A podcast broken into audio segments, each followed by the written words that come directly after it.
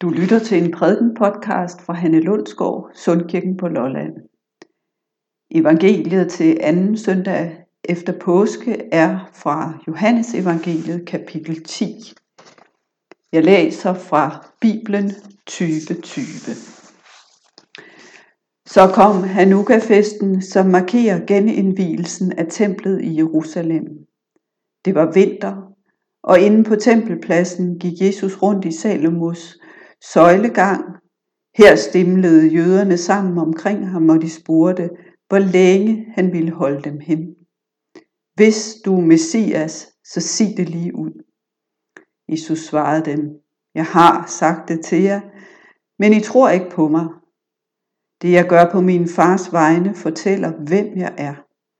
Men I tror ikke på mig, for I hører ikke til mine får. Mine får lytter nemlig til min stemme. Jeg kender dem, og de følger mig. Jeg giver dem evigt liv, og de vil aldrig nogensinde dø. Ingen skal rive dem ud af min hånd. Det, som min far har givet mig, er større end alt andet, og ingen kan rive det ud af hans hænder. Min far og jeg er en enhed. Amen. Præsten er sovnets hyrde. Ja, det gamle ord for præst, pastor, betyder simpelthen hyrde. Forhyrder passer på forne, præsterne passer på sovnebørnene, så godt de nu formår. I overført betydning af hyrdeopgaverne for sovnets hyrde, altså præsten, at være åndelig vejleder og beskytter.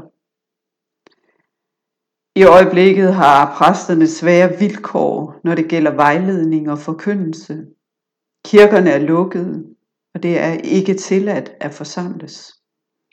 Ingen må flokkes mere end 10 af gangen, og det er dog en meget lille flok. Præsten er sovnets hyrde, men Jesus Kristus er præsternes og alle andres hyrde. En hyrde er altså en slags leder. Og nu hvor kirkens ledere ikke må lede og forkynde der hvor vi plejer, på den måde som vi plejer, så sættes fællesskabet under pres. Hvad vej skal vi egentlig gå? Uden nærkontakt og levende relationer er der en reel risiko for, at vi, altså menigheden, spredes for alle vinde. Det er vigtigt med gode hyrder, som kan holde sammen på flokken og lede os på rette vej, også i disse tider.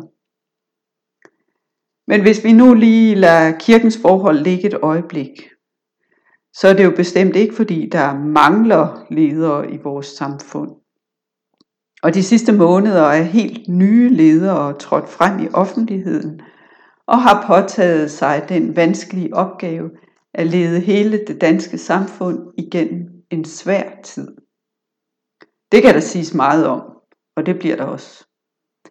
Og Mette og Søren, regering, folketing og myndigheder, som udstikker veje at gå og retningslinjer at følge. Og som i god demokratisk stil, men samtidig med fast og sikker hånd, skal få os alle sammen til at gå den rette vej. Tvang og forbud går hånd i hånd med solidaritet, samfundssind og andre værdiladede ord, der kommunikeres mundtligt, men formidles samtidig også på mange andre måder. Fra tv-spot, piktogrammer og afmærkninger til eksperters og lægers råd og vejledning. Opfindsomheden er stor. Faktisk også i kirken og blandt præsterne, som også har et budskab, der skal nå frem. En dygtig leder i dag har nok ganske meget til fælles med Bibelens begreb om den gode hyrde. Og selvom sammenhæng er en ganske anden, så er de ting, der gør, at vi følger eller ikke følger en leders anvisninger nok mere almenmenneskelige, end vi forestiller os. Tag nu for eksempel eksperters råd og vejledning. Kan vi nu være sikre på, at de er klogere end os andre? Der er naturligvis ikke noget i vejen med lidt sund skepsis og egen tankevirksomhed. Men hvis vi alle sammen vil være sundhedseksperter og økonomivejledere, så bliver kursen noget usikker. Det har ikke meget med sund fornuft at gøre. Faktisk tror jeg, at det handler om vores manglende lyst til at blive vejledt. Vores manglende lyst til at lade andre bestemme over vores liv. Vores frie vilje og vores ret til selv at bestemme over vores liv står stærkt, men gør os også egenrådige og giver os lyst til at gå vores helt egne veje. Vi har det svært med bare at være en af flokken, som skal rette ind. Men vi er en af flokken. Vores liv og vilkår er på godt og ondt, ligesom alle andres. Det ser vi faktisk også ret tydeligt i øjeblikket, hvor vi alle sammen er fælles om at udfordre os af den sociale afstand, sammen hver for sig. Men vi oplever også den positive side af det at være mange i samme situation. Når vi synger morgen- og aftensang, hører radiogudstjeneste eller ser samme tv-gudstjeneste. Når vi går med afstand gennem supermarkedet, eller ser andre ensomme gå tur i naturen, så tænker vi, jeg gør i hvert fald, at de er mennesker helt ligesom jeg. Vi ser og oplever, at de andre har samme livsvilkår som os. Det er der noget trøstende ved. Vi er altså en af flokken. Vi hører alle sammen med til det, der hedder menneskeheden. Og vi mennesker har brug for gode ledere. Og nu taler jeg naturligvis ikke kun om Søren og Mette. Det er jo ikke dem, der er menighedernes, præsternes, ja alles gode hyrde. Det er naturligvis Jesus Kristus, som er den gode hyrde. Hvor længe vil du holde os hen? Hvor længe skal vi vente? Det handler ikke om genåbningen af samfundet, inklusiv kirkerne. Det handler om, hvornår Kristus åbenbarer sig for menneskeheden igen og siger lige ud, at han er Kristus. Kristus har åbenbaret sig. Da han påskemorgen sprængte dødens magt og opstod af graven, der viste han os og alverden, at han er livets og verdens herre. Det er ikke mennesker, hverken dem, der bestemmer i samfundet, eller os andre, som er livets herre. Jesus Kristus, Guds søn, er herre. Det kan være svært at underkaste sig andres vilje. Selv Guds gode vilje kan vi egenrådige mennesker have lyst til at stille skeptiske spørgsmål til. Vi vil selv, vi vil selv bestemme. Men evangeliet handler om, at vi er en del af flokken, den store flok, som er langt større end 10. Vi har en herre, en god hyrde, som er vores åndelige vejleder og beskytter. Hans vilje er til bedste for os. Også i disse tider, hvor vi ikke kan samles som gudstjenestefejrende menighed, er vi under Jesu Kristi beskyttelse. Gudske lov.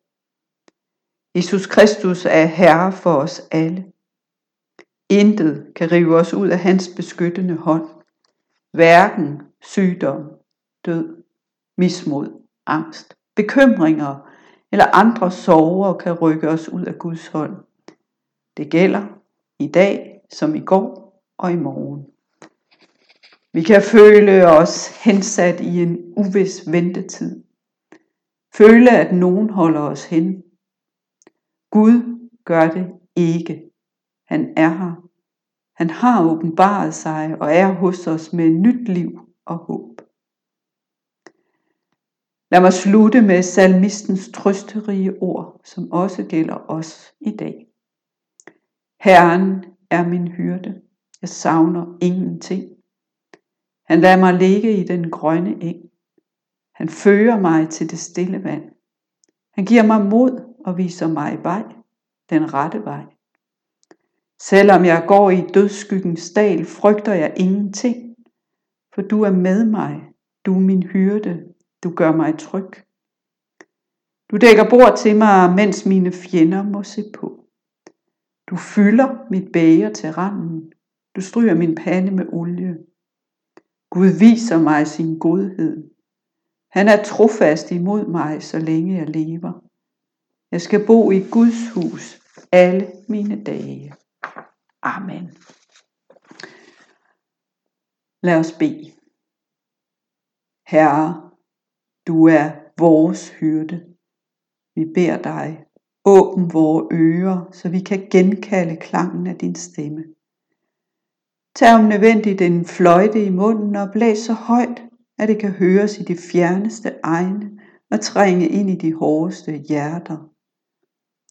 Bliv ved med at kalde på os, når vi går i dødens skygger og gennem redslens porte. Så forstår vi, at du er hyrden, der vogter og fører os mod dit land, hvor vandet er himmelsk blåt og græsset er evigt grønt. Amen.